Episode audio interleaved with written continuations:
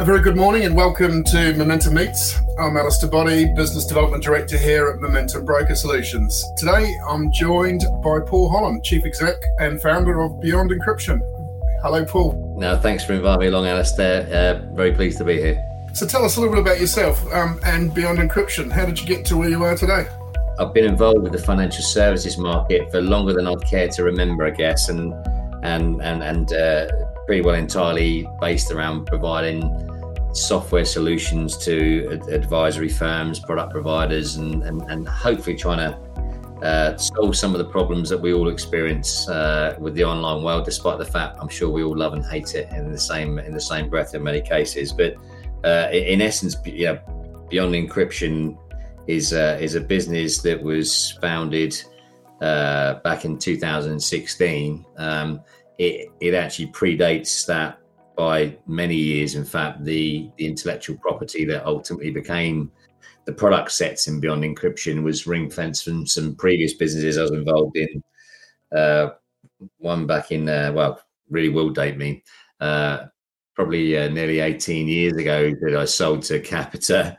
Uh, and carried forward some ideas that then ultimately went into another business that I exited from uh, seven years ago to to um, Experian and then uh, by which point I'd sort of pick this back up in, in, in terms of uh, email security and identity authentication. So this has been on the cards for a long time, but I guess the world's grown up around what it needs to do to try and protect itself online. So perhaps uh, perhaps that's something we'll we'll talk about in more detail, I'm sure, as we as we chat.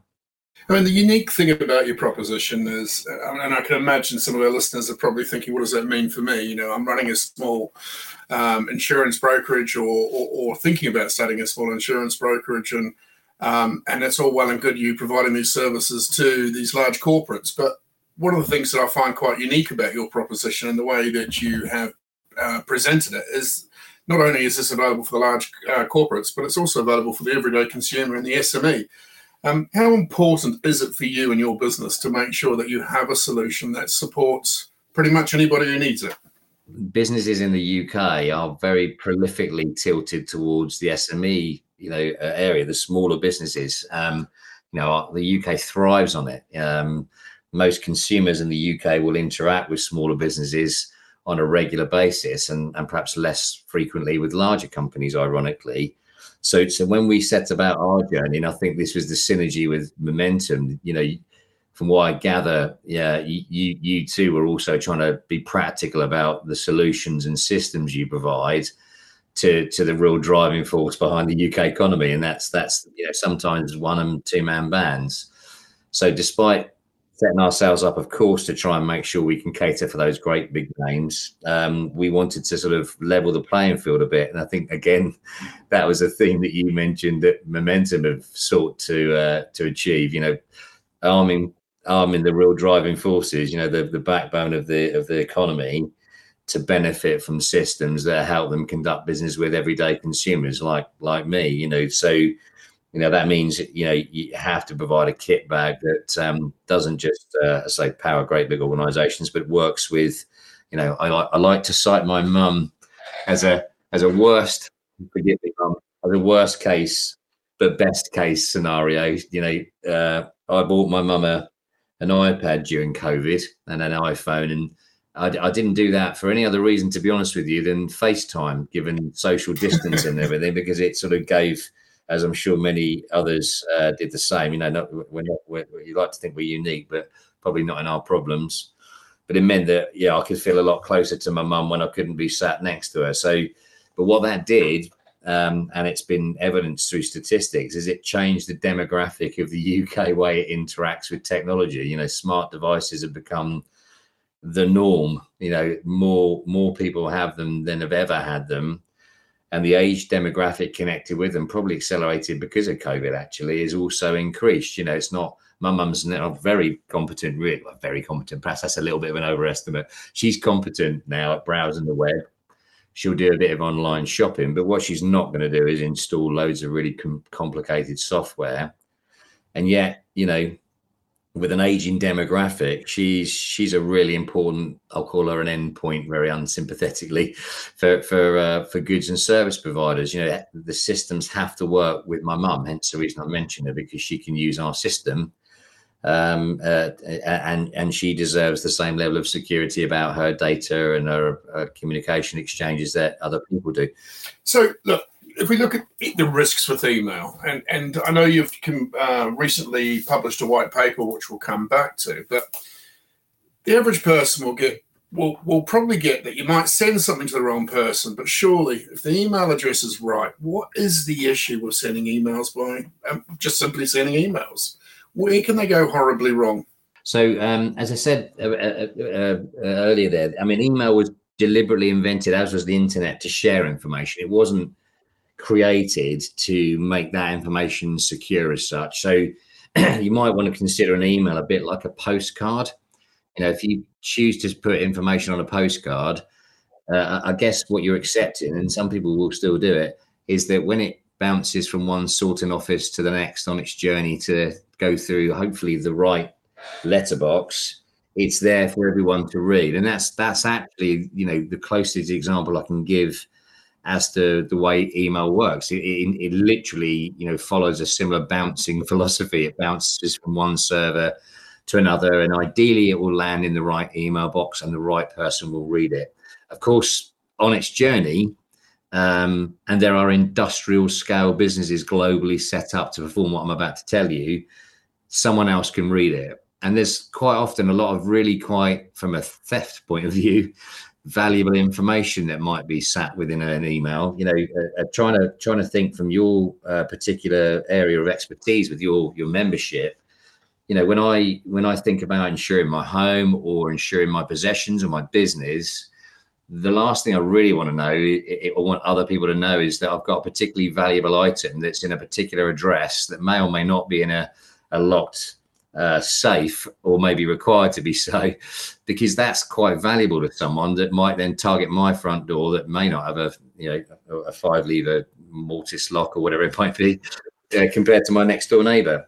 Um, so so actually more than more than sort of respecting that information at a client level, there's a legal obligation actually uh, that the ICO places upon people to secure uh, email information to encrypt it and that's existed for quite some time. I guess I guess the piece of the jigsaw that was slightly less focused upon by our competitors, and therefore the reason we were able to create such a sizable market share for ourselves was that the other bit is it's incredibly easy. Yeah, again, painting that same picture to possibly put the wrong bit of information through the wrong letterbox.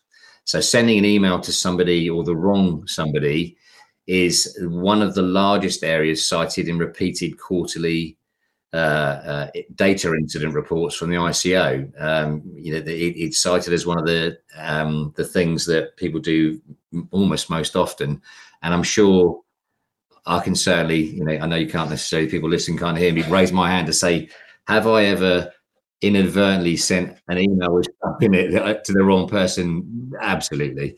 Uh, you know, I'm not proud of it. Um, I've got a couple of real faux pas that I won't mention on your on your your blog because they're probably going to be using the wrong words and expletives. But but yeah, it, it's a really embarrassing position. It could be it could be incredibly financially uh, impeding, should we say? You know, it, it, it, can be reputationally incredibly damaging.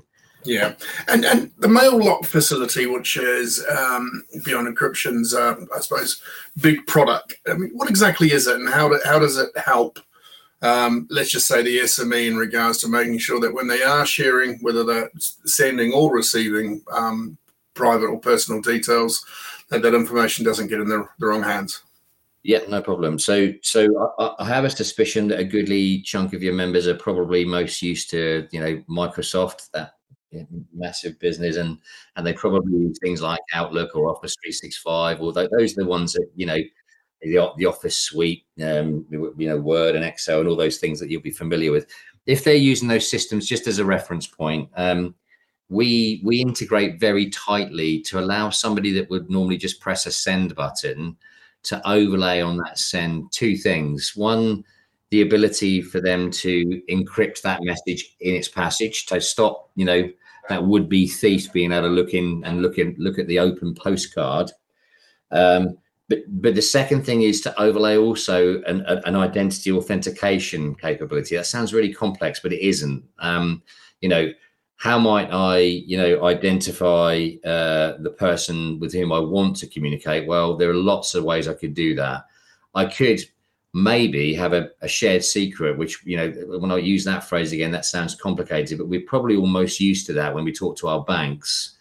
You know, you'll ring them up and there'd be the very typical process of them saying, uh, setting a challenge and an, and, an answer. Yeah, three questions, three answers. And if you get the three answers correct, that you pre agree with them, they're satisfied that you are the intended person and they'll transact on your bank account. They'll let you send money or whatever. So we can employ a similar principle. They can simply add a question and an expected answer. And unless that answer is met, the recipient won't be permitted access to the communication. It may well be you know the mobile phone number of that recipient, and therefore you use what they call two factor authentication. You could call the question and answer two factor, by the way. But again, it's not an untypical process to send a code to a phone. And if the right person receives the code and receives the secure message, they wed the two co- the two together, then they, they're permitted access. Again, a very, very simple process. It may be that you want to go real, you know, put this whole process on steroids and you want to interrogate someone's passport, the near field chip on their passport, you know, do a face recognition. There are some really sophisticated ways of checking you've got the right person. But at the lowest level, we enable them to satisfy those two things stop people from peering in on their email in transit and make sure that the person that you send it to is the right person. Yeah, and then I can see I can see people looking at that sort of the Mailock solution as as is more of a barrier to communicate historically, and it's important that that doesn't continue to to be that that that that I don't know that security standard that actually slows things down or or stops the communication that or the speed of communication that we're so used to. Hundred percent. Um, so it has to aid the process. Yeah, hundred percent. And and and you're absolutely bang on there. Most people that have looked at these things before have only seen them as a as a business prevention software system and and and and, to be frank, the, the, reason we exist is because those mistakes have been made, and we've we've tried to solve them. Uh, uh you know, we are continually reviewing that. By the way, I can say certainly in the financial services, we've all heard that saying business prevention far too often. So we'll move on quickly on that one, if you don't mind, Paul. Um, but you touched on it. You were, we're going to come back to it about the white paper that you have recently completed on consumers' knowledge and understanding on email security. Um, you did this research in respect of consumers and the everyday person and their understanding of uh, what email security and how emails are sent and, and and and what precautions they should take. Why did you go about writing this paper or, or conducting this research? So I, I, guess there were lots of motives. Um, the primary one, which in fairness you identified straight away, Alistair, was that I don't believe what the research gave us back in some context. It was the very reason we did it. So, we asked 2,000 people and we took a, we tried to take a representative demographic of parties in the research that, you know, would, would be representative of the UK population. And I think what came out of it, and I have a suspicion you might agree, was the fact that people represent themselves as knowing more than they actually do. Now, now the truth is, if you're asked a question, you know, by a researcher, you know, do you think you could spot um, an email that's been sent by someone other than, you know, reporting to be someone other than actually who they are?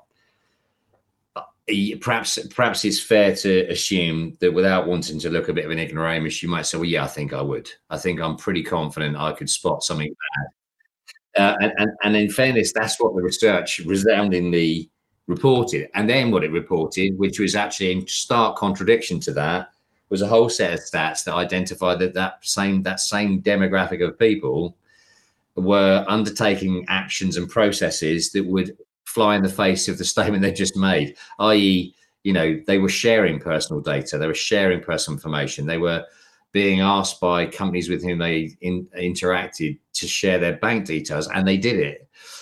If you knew the risks involved, a bit like I guess you know maybe not the best comparison. You know, if you knew that you were much likely to come out of a car crash in a better way wearing a safety belt than not wearing a safety belt, of course you'd wear a safety belt. And in fact, you know, for me, I remember when they brought that rule in, that just shows my age again. But my my automatic natural reaction these days is to get in the car and I just put my safety belt on. I, I don't actually even think about it anymore. And yet we're not at that point electronically, and that was proven by the research. People are doing things that are putting themselves at risk, and if they actually thought about it. they'd realised that they need to take some action to protect themselves. Uh, I, I'd, written down here something around the stats and been, been a bit candid and maybe even been a little bit cynical. But uh, now that you've uh, you, have approached that, I can I can I don't have to hold back so much now, Paul. But uh, yeah, yeah. I, mean, I agree. I agree. One of the comments I saw in the report, I was a little bit surprised about. We did talk about this briefly the other day. Was um, the National Centre for Cybersecurity um, guidance states that frequent changes of passwords actually results in an increased risk of being hacked. Now, I didn't expect to read that. Why is this the case? So, passwords, um, um, you're quite right. They, they, they actually recommend organisations don't force regular password uh, expiry. In fact, now is, is the way they do this. Um, because uh, they, they, they think it reduces the sort of vulnerabilities associated with regular expiry uh, expiring passwords. I, suspect if if uh, if you are like me or your, your your your listeners are like me, there's a certain degree of friction. We're back to that again. That I'm prepared to accept around passwords. Um, uh, I, I, personally, and in fact, we provide throughout the whole company. There's a few things we do uh, in the business to try and keep using that phrase, keep it real. One is making sure people speak to real customers and and man support desks and things like that occasionally. It doesn't matter who you are in the business. I think it's a healthy thing. The other the other one is actually making sure that people take a very robust position on their passwords for accessing systems, and we provide them with a password, you know, a tool that can collect those passwords together. Ironically, that password system requires a password to get into it. um, but but the point being that you can therefore make that one quite sophisticated, and and you'll be surprised how uh, how your brain will be trained to remember a sophisticated password. It won't remember lots of them, and as a consequence, the habit that people get into is they share passwords across multiple sites. Uh, and in fact, for those of you that have got you know smart devices, you'll probably find on your smart device um, that, that occasionally it will now start to prompt you and say, uh, you know, there's been a hack and your password's been, you know, uh, noted as one that was uh, uh, uh, picked up from a particular site. And of course, what they should do is, is, is spark a, a, certain amount of fear because, of course, if you've used it somewhere else and it's connected with your email address, you may just to be uh, now open to someone accessing some stuff you don't want them to. So, so I, I think I think what they what they're trying to suggest is that people just need to consider their whole philosophy around password access on systems and probably take a take the sort of approach that I, you know, we we the, the, approach we've taken, which is to say, look, use very complicated passwords. In fact, why don't you get a system to generate them, and then use yourself one complex access point and keeping all those in one place because the habit is people share passwords across sites. We've all, I'm sure, at some point you done done the same thing ourselves, although we might not want to accept it. Momentum at one, momentum at two, so on and so on and so on. Yeah. so thinking about beyond encryption, what what do you see the biggest challenge that your business is facing at the moment? A lot of the stuff we've touched on throughout this whole podcast, um, you know, is part of our challenge, making sure people have a, a clear understanding of what email is and isn't, and what it can and can't do. Um, where it now can be used and and and, and trying to dis, displace or uh, remove some of the historic um, challenges that people remember the issues around some of the old security systems. They were not easy or nice to use by anybody, uh, but these things stick in people's minds. Um, I think part of it is also, um, you know, uh, we're, we're, we're most definitely not having to encourage end consumers to you know um, to use email should we say. As i say the stats on email growth and projected stats are extraordinary. You know i think i think that 320 billion you know email sent and received a day is due to increase to something like 360 over the course next uh, the next two or three years. So, so I, th- I, think I think unfortunately it still comes back to that education piece, making sure people understand the mediums with which they are choosing to communicate and the risks that come alongside of them. I, th- I think it's I think we've got a long way in that though. In fairness, in fairness, the very fact I guess we're talking about this, which is fabulous uh, uh, to get the opportunity to have this sort of forum, is testament to that. People are beginning to understand some of the challenges because the world's changed. Uh, none, nonetheless, you know, uh, there's, there's, no no place for uh, there's, there's there's always a space for more education.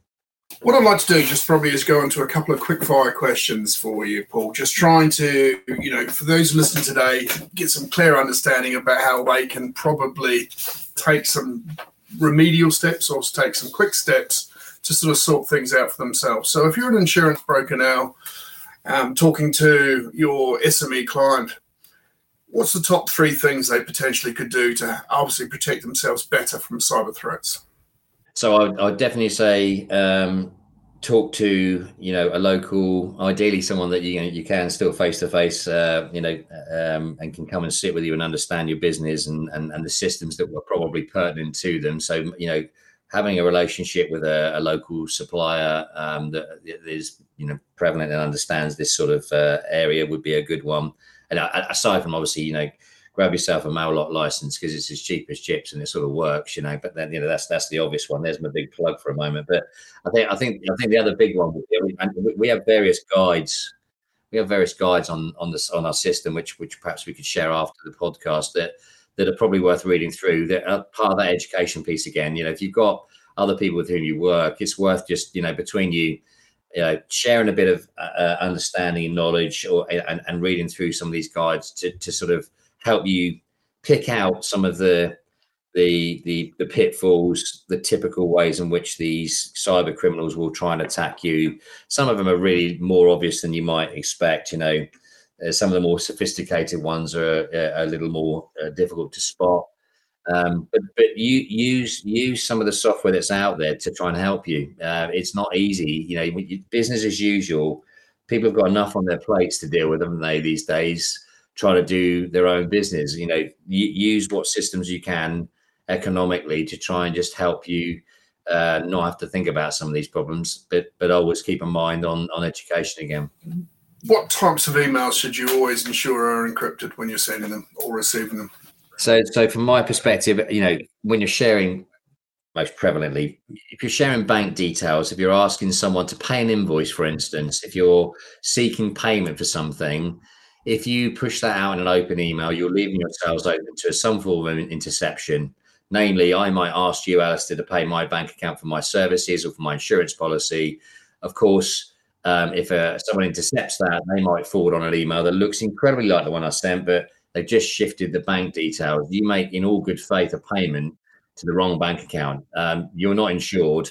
It's not been arrived by me. The next question to you, to, from, from my side, is Alistair, I've not received your money. Your reply is, I've paid it. Um, that's an uncomfortable conversation for everybody. Who who was responsible there? Well, actually, I was. I should have protected those bank details at outset.